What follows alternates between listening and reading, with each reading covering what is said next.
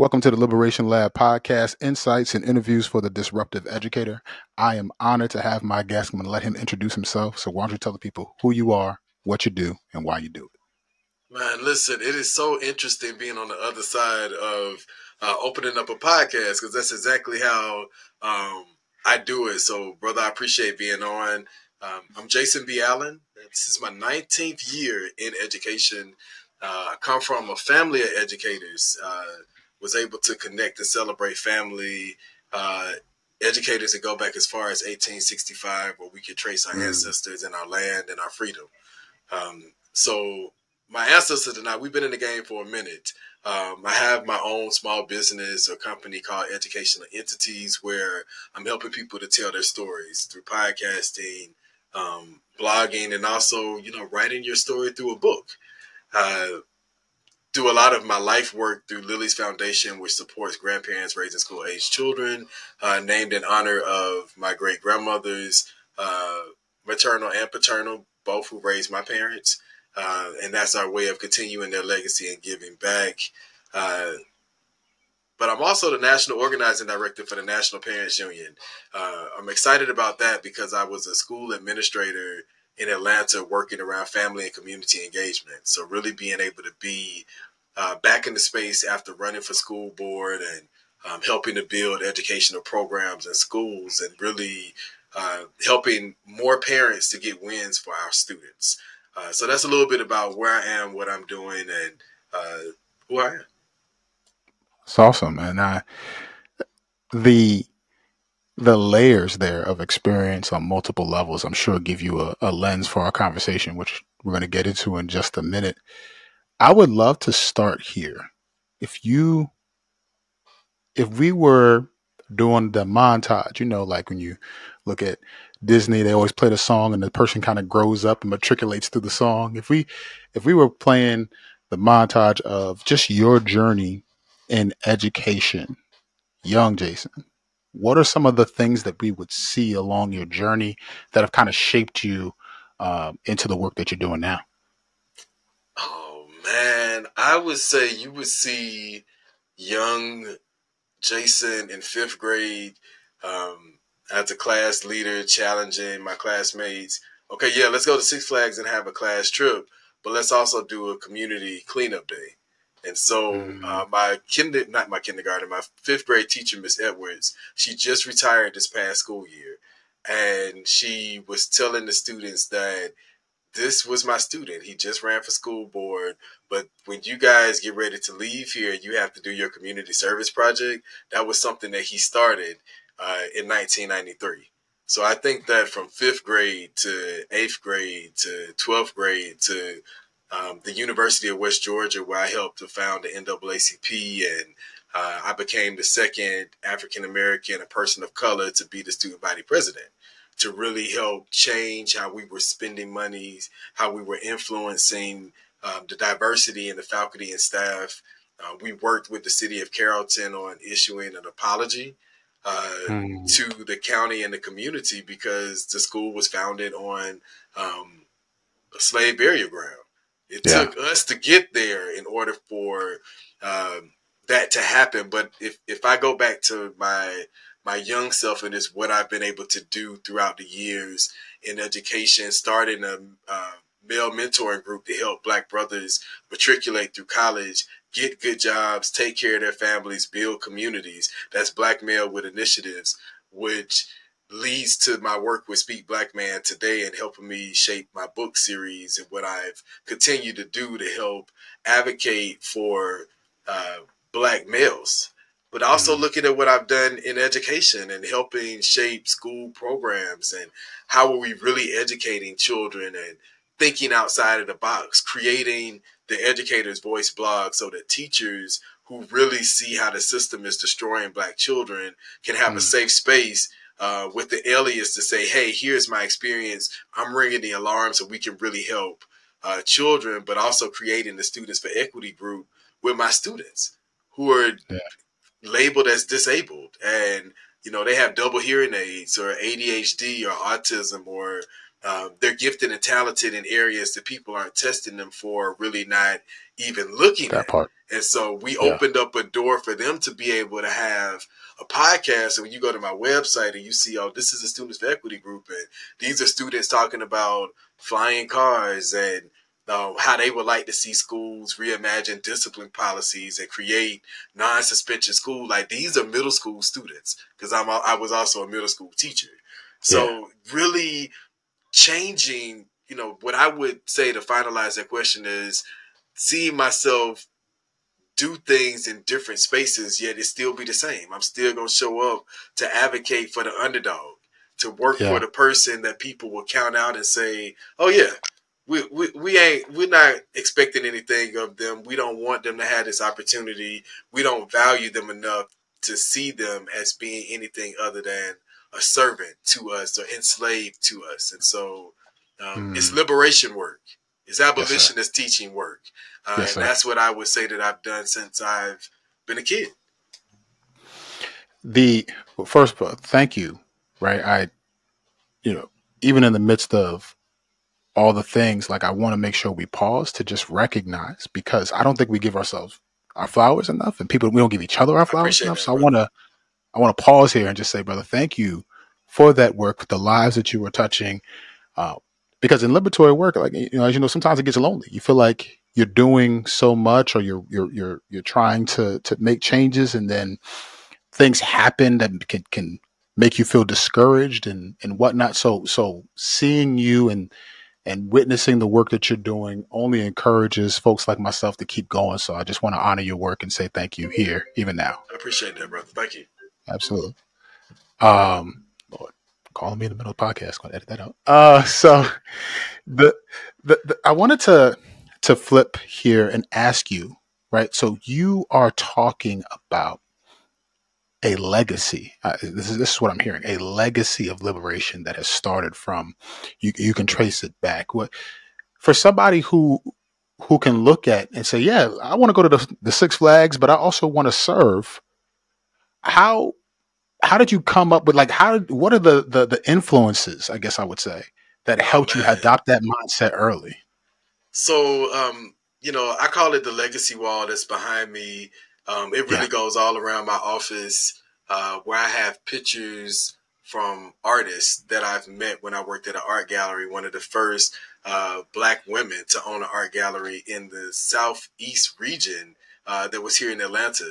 Uh, meeting uh, phenomenal artists where I was able to get their art. Um, family members who are artists, such as my uh, beloved and late aunt, Dr. Paulette Fleming, who um, was the first black art professor at Fresno State University, but she was also a Hmm. Delta to help design schools and educational programs and uh, the educators in my family who were abolitionist teachers and they were a part of the liberation movements and uh, they were black panthers uh, they were Hmm. scientists they were creators uh, but i also attribute a lot of it to my great grandparents who raised my mhm. parents uh, my grandma lillie on my father's side lived to be almost 105 and uh, she had a third grade education. Her father, Lewis Allen, uh, was a descendant of slaves. He actually gained his freedom uh, and was able to buy his family and, you know, locate to an area of uh, North Carolina, Wake County, North Carolina, which had become a safe haven for uh, black people. Hmm. and uh, her stories and you know how she did things she was a pillar of her community. Um, a lot of the things that we do through our foundation are programs that continue their life work. My mother's grandparents adopted her and raised her. They put both of them through college and so understanding the sacrifices that grandparents and families make to help Yes. someone get to the next level of excellence for for them. Um, but Yeah. these were also um, they did a lot of outreach with the community. They were always the prayer warriors, and um, what my father would say is they were hospice care before we were calling it hospice. They were the people in the Mm. community who would be there to care for those who were sick, who needed things, who needed food. Uh, they were the caregivers. And so a lot of those stories passed down from my great grandfather's time in the war and how it was to be the first, you know, black unit and first black soldiers and what that felt like to serve and come back to uh, America and, you know, to live through that and how it really yeah. shook their foundation spiritually, mentally, uh, yes. what it did for them. And so sharing the stories of, you know, why you should study abroad. Uh, you know, mm. the importance of taking care of family and building a legacy. Uh, my great grandfather passed away when I was 10 years old, but a lot of the way that I teach, um, a lot of the ways that I'm, you know, serving the community is from what I saw him do and from those stories from childhood. Uh, yeah. That he would speak to me. So I wanted to take time to speak to the legacy of my family and how um, our ancestors were intentional about passing down the art of storytelling, which is what my yes. business does. Uh, yes. In a in a sense, my father created the foundation. He also created our family business, which is a printing company. Then, in essence, we're helping people tell their story. Um, so we're all storytellers, and I feel like yeah. that's what our family on both sides have done is to, you know, build communities through the art of storytelling. And so that's mm. how I honor my ancestors by um, taking what they gave us to use um, and continuing the work. So I I love that. I think you know it reminds me that we stand on the shoulders of giants mm-hmm. as we carry on this legacy as we as we continue the fight, and that um you know as I think about you know our our you know conversation here, I think you have a lot of lanes and experiences that help guide the conversation. And so I want to cue up the question and then I want you to kind of I want you to answer from a in the work that you do in that student centered perspective first, and then we'll kind of broaden it from there. And my question is this when it comes to the the future of black education, if we had to but because you said this earlier, and this is probably where a better place to start. You said that the educational sector is harming black kids. It is, it is, it the, the damage is, I don't know, it's almost insidious. Um, could you talk to it? Talk to us a little bit about that for those who may be listening and are like, "What do you mean when you say that?" One, yeah. And then two, if you had to begin the process of reimagining what does it look like? How can we make it tangible? That's dope. Let me say this. Um, the system was not designed for us to succeed. We all know yes. that. We should know that. We may not want to acknowledge it every day, but it's a reality. It's not going away.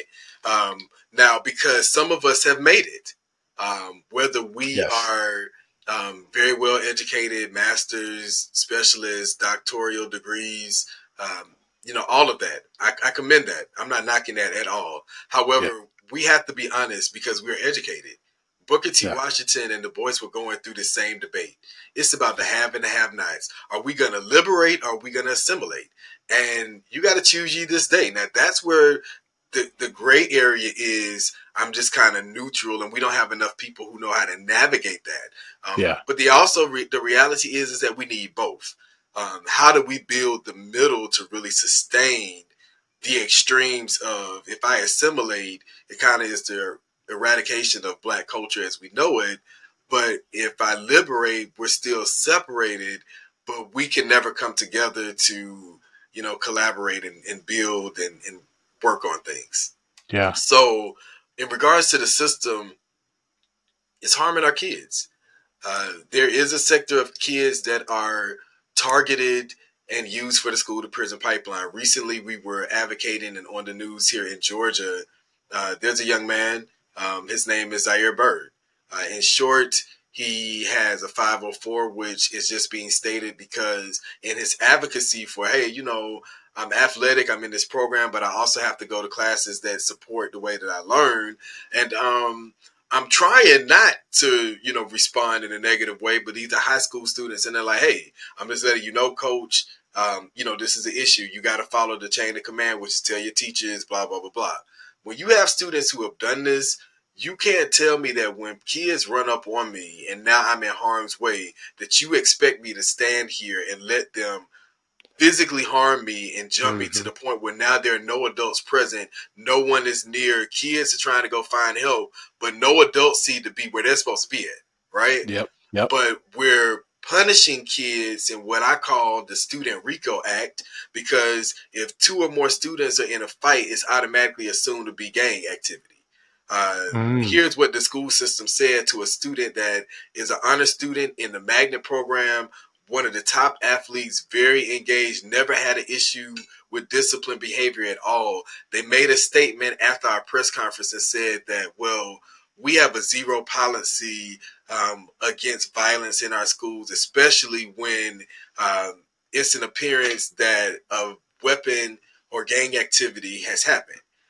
And they painted this young brother as if he brought a weapon to school and as if he was in a gang when they know that that's not true.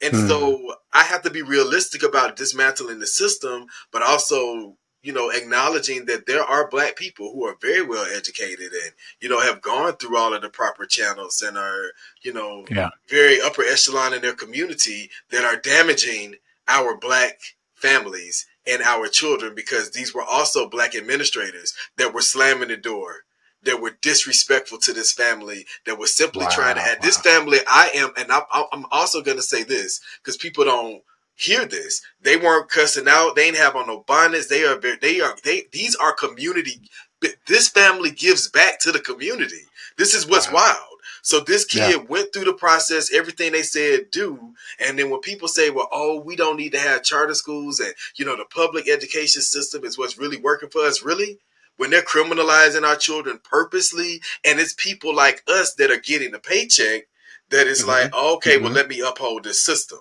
So yep. it's tricky. Now, the reimagined education part is very simple. I have done a lot of work the last three years, most recently with my students, on researching what what do students want, what mm-hmm. works. Let me even say this: there are high school students that were like, yeah, when we think about recess in high school, that's more like study hall. What if I do need to take a 30 minute nap? What if I have a job and I kind of worked overnight and I got off at 12 midnight and I'm on the team because I'm trying to get a scholarship and I may just really need to take a nap? Why don't yeah. we have a space to do that because in one breath you tell me I'm a child, right? Then I'm a teenager. I need to stay in a child's place and do what a child does. But then you want me to be an adult. So yep. the child in me needs to nap, right? Because that's a part of self care. So I'm mentioning that to say that getting information from students, students want to see school done differently. Year round school is an option. What does that look like? When I talk to my students, we did a lot of research on how could it happen it can happen if we have partnerships with cities, counties, and school districts and say, hey, kids are going to go to school during this certain period of time. But we know that we have a gang violence issue, we have an e commerce issue, we have this issue. Why don't we have on the out season every young person? This is a policy.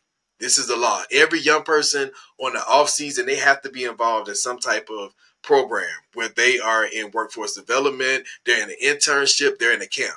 What kind of camp are you in? It's in an arts camp. I don't care if the kids are beating for the whole month and a half of that out. That whatever camp that you have signed up for, and that's what your enrichment is. Because kids have also understood that we have a social problem.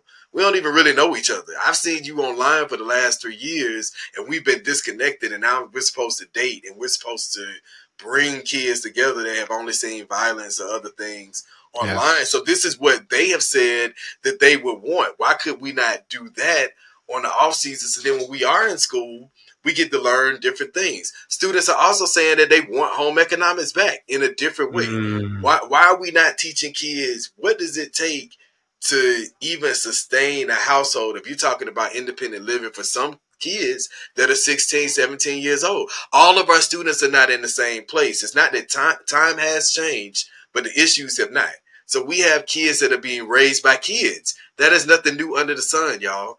But how are we preparing them? What are we preparing them to do? Uh, when I got feedback from parents, parents are like, why are we not starting early education at pre K?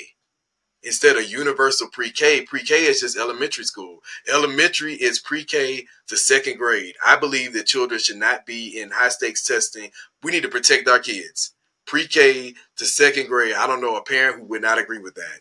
Third through fifth grade, um, is is a, a time for kids to really kind of understand like okay here is you know the basic foundation critical years. But then you have the the next step of okay now we're integrating workforce development and real life skills because the coming of age time is important.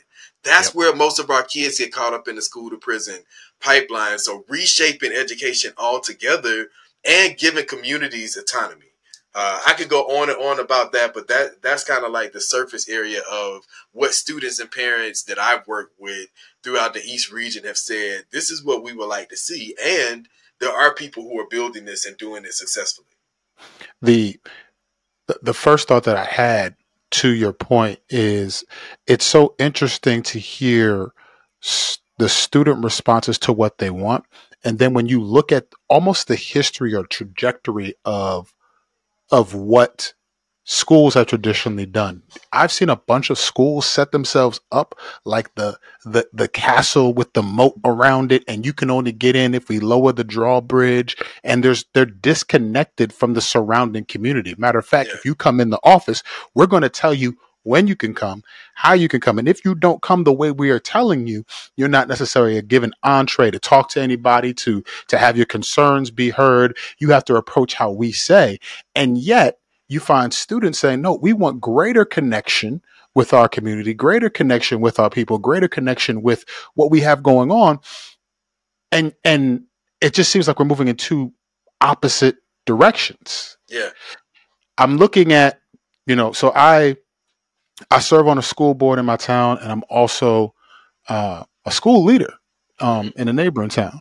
And as I look from both of those perspectives, I think, you know, I would love as a school board member to see more parents involved in the everyday decisions. But I also think that our schools are antiquated in how we get that information out oh, yeah. and how we equip families to hold us accountable because we're not doing that. Like that's the part that we're not doing. We'll we'll say and we want to. It can be done though. It, I, yes. I, when I was a district Please. administrator, that's why it was so impactful because um, I went to Harvard and studied under Dr. Karen Mapp to really okay. learn the art of family. It's the art to this. There's an art to family and community engagement, and I'm gonna be real honest because this is you know Please. a powerful place to be able to say this, especially for the audience of people who are, are listening and following you.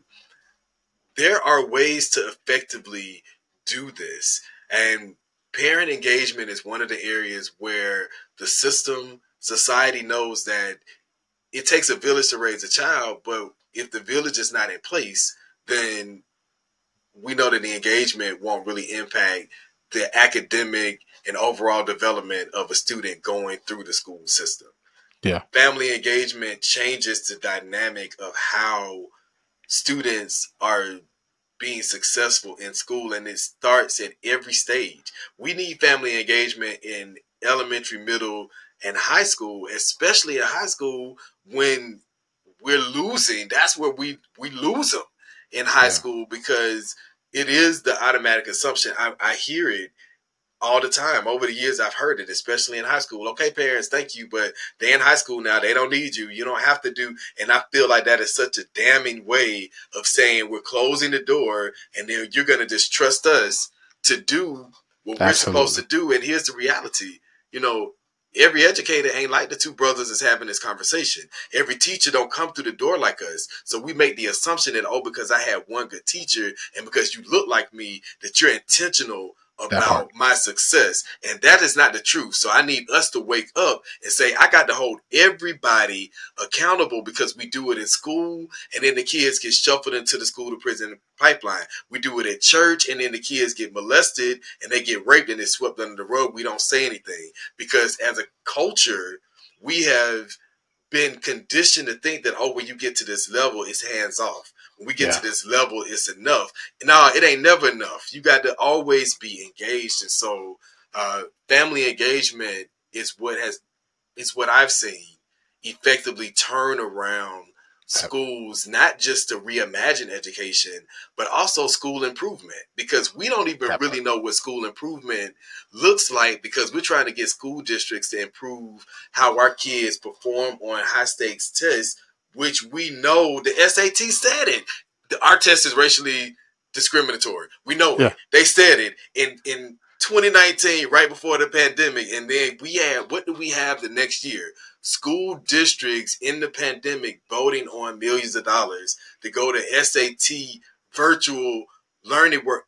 So how was that going to impact our kids when they I almost cuss when they when they just told us? Yes. I was like, yes. y'all, what are we doing? So I, that that's it, brother. We got to get these families engaged if we truly want yes. to see these kids succeed. You know, I found in my experience that some families, like to your point, there was an assumption that their job was to just surrender.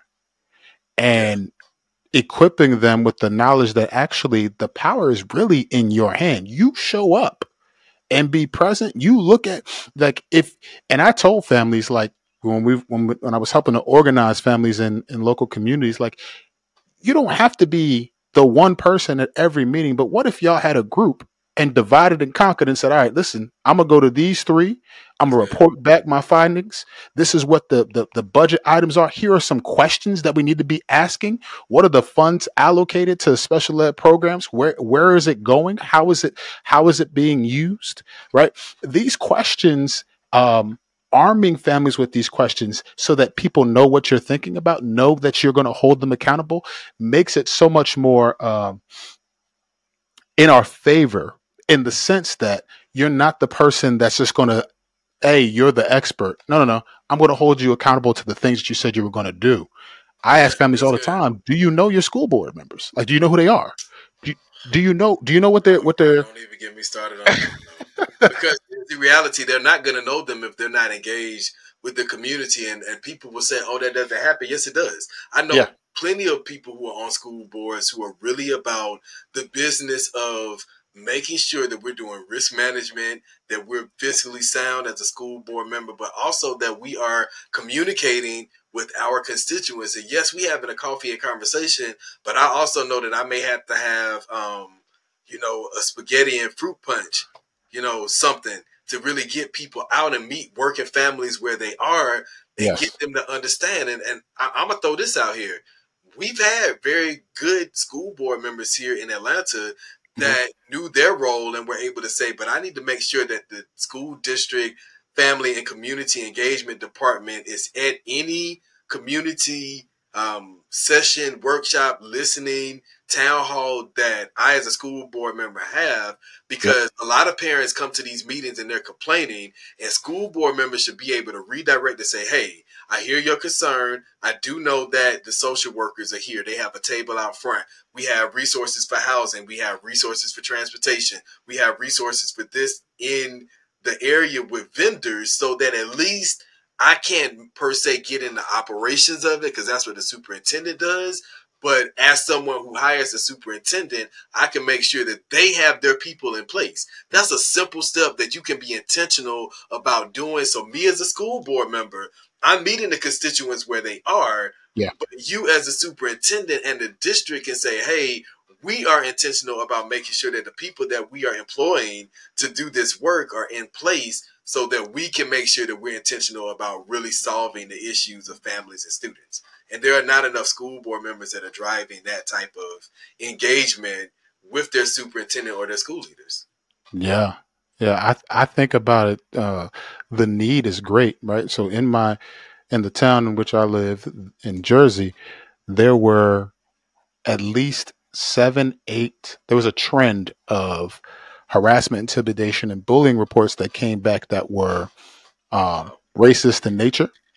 Um, and families like so, I live in a uh, predominantly, uh, I will say, blue collar, um, majority white town, and so these kind of situations were almost swept under the rug.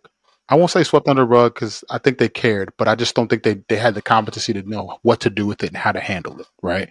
So they'll they'll they'll make the statement, say it's wrong, but what are we doing to prevent, to educate, to hold people accountable, to change? Yeah. To change. Yes. Um, and so I took it upon myself to go to the board meeting, to then follow up and say, Superintendent, I want to meet with you. And matter of fact, I want to meet with you on a regular basis. You're going to see my face. You're going to know who I am. I'm going to ask you follow up questions about what we're doing with regard to these situations. And and because I had some um, some knowledge of of how schools work, I was able to do that. And I I would love um, to see more of our people equipped and armed with that type of information to then have that external accountability that is needed to change and help with school improvement efforts, uh, climate, culture, and all those things. You know what I mean? Yes, and I um I think these type of conversations are important. It's back to school time. Yeah, um, people are engaged. Everybody is looking. I want to say this too that this is a major school board election year across the nation mm-hmm. for people, and so. Mm-hmm you know, my students are like, I use the Jetsons and the Flintstones still. I know that's funny, right? But it's it's very good because when you think about STEM and technology, yeah. Listen, we were talking about the Flintstones and the Jetsons in, you know, 30, 40 years ago. Yeah. And now these were cartoons that were popular maybe 70s, 80s. And it's like, hey, kids were seeing that we'll be flying. We're talking about electric cars now. Yeah. Uh, this my students were talking about flying cars and what will it take for us to get there. And so, are we having these theme based conversations yeah. in our classrooms and really looking at what is the environmental justice like if the earth does burn up? Is that how we actually got up in the sky? Is that what that looks like? And so, the students have mm-hmm. conversations around what does it take for us to have even gotten there for somebody to imagine that what kind of science and technology does it require for us to be able to live in that type of environment. And yeah. we have to start reimagining how we are presenting things to our young people so they could be um, engaged. Absolutely. Let's say we have an educator that's listening, classroom teacher. Um, they hear us, they agree, they know that they're existing within a system, though, that may or may not be working towards this. What what tips, keys, things that they need to be thinking through as we start another school year uh, to help with, like we're talking about, these changes that ensure uh, the betterment of Black futures in education? What what could they be doing even now? I would say study to show yourself approved. Um, I have a book. I actually have a library that actually goes around my office too. Uh, yeah. But two books that I just finished reading. Um, the third Reconstruction is important because it talks about a, um, America's struggle for racial justice and it's a good teaching reference because yes there are thousands of books we've had these conversations all over time yes. However um, it's good to be able to reference things and really help the next generation think differently um, yeah. about what they can do. So educators i would say think outside of the box. Um, when my principals would come at me as a teacher and say, we need to be focused on the standards and we need to be focused on the test, um, I would find outside, you know, pieces of literature that I could encompass in my lessons to make sure that civically I'm reaching the minds of my students. Um, as innovators, I'm reaching the minds of my students and really helping them um, to think, think differently. Another book is um, the 50 year rebellion about what happened in Detroit. I think that this is important for educators to have as a reference because um, this shows the aftermath of the civil rights movement and how what we're seeing right now in regards to grave poverty and homelessness and um, generational poverty. What does it take for educators to do in order to get this generation out of that. And I mm-hmm. think hmm. that educators now in classrooms cannot be successful without connecting with parents, without connecting to communities, uh, and most importantly, without connecting to community organizations that are helping to continue learning outside of what educators are doing in the schools. I think those are, are major, right? Educators who are listening, like the we can't do an like we have to continue to assume a learner stance. And if we get to the point where we feel like we've learned it all we have it all uh, that's when we should quit because we're no longer serving uh, our babies the way that they need to be served. Um, i would add to that list for those listening uh, a book called uh, textured teaching uh, by Lorena Germán. She talks deeply about how we can inf- infuse um, social justice principles and all these things into our learning, into our teaching. Um, and she she's very realistic. I think a lot of times we talk about liberation in a vacuum, and we forget that this, there are systems at play, and we have to work within certain confines. And so she does that in this book, and um, and talks about well what what are some practical things that you can do in order to infuse or to build into your curriculum especially as a um, language arts teacher what can you do to help uh, have our curriculum serve as sliding doors windows or mirrors and it's really really good in that way so i'd recommend that as well. Awesome. listen i want to um, i want to honor your time and i want to thank you. Brother i said this uh, you know, before we hit record but thank you for your work. Thank you uh, for what you do. Um, I want to uh, round out our time by asking folks, you know, for, for you to tell folks how they can connect with you, connect with your work, and then I'd love for you to, to share any final thoughts you have um, as we round out our time.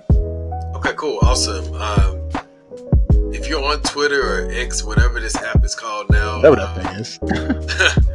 Professor JBA is how you can look me up on uh, just about any social media uh, platform or hashtag Professor JBA. Uh, my website is educationalentities.com. And um, there you can check out some of the other organizations that I am working with. Um, you can access the podcast that I'm running, um, the Educator's Voice blog, the morning show, uh, the foundation, Lillie's Foundation. This link is connected to that. So, um, again, it's educationalentities.com. And um, I would end on final thoughts by saying it takes a village. Uh, my organizing work with the National Parents Union is, really um, critically important to helping parents and families uh, get more wins for students. And I want educators to understand that that includes us advocating for teachers to get paid what they're worth. Uh, Yes, for us advocating for more counselors and counselors to actually focus on social emotional development and you know ways to really educate people around cyberbullying and bullying and what that looks like and how that's not going to be eradicated but we can begin to change things through social behaviors that we're able to identify and also work with in school. Counselors can't do that when they're focused on high stakes testing. So we have parents that are advocating for that um, really training grassroots organizations on how we can impact policies budgets leadership um, and ultimately helping to drive the movement of reimagining education. So, nationalparentsunion.org. Uh, check us out. Join our work. It's free. Um, if you're in the East region, you get the chance to work with a lot of our amazing departments, um, but you also get to work with me. so, um, I would love for organizations, parents, educators, uh, young people that are interested in partnering with us um, go to nationalparentsunion.org. And that's that's it for me, brother. Again, brother, thank you so much. I hope that educators listening will um, tap into your work. Um, there's a ton of resources. What we can't do at the end of any impactful conversation is to act like it didn't happen and act on it. Right. And so I don't want it to be merely a mental exercise. I want us as educators to, for this to have a psychomotive response where we begin to act, act on the things that we have been told. And so we have the opportunity in front of us. And so community, uh, let's keep pushing. Thank you, brother. Thank you, brother.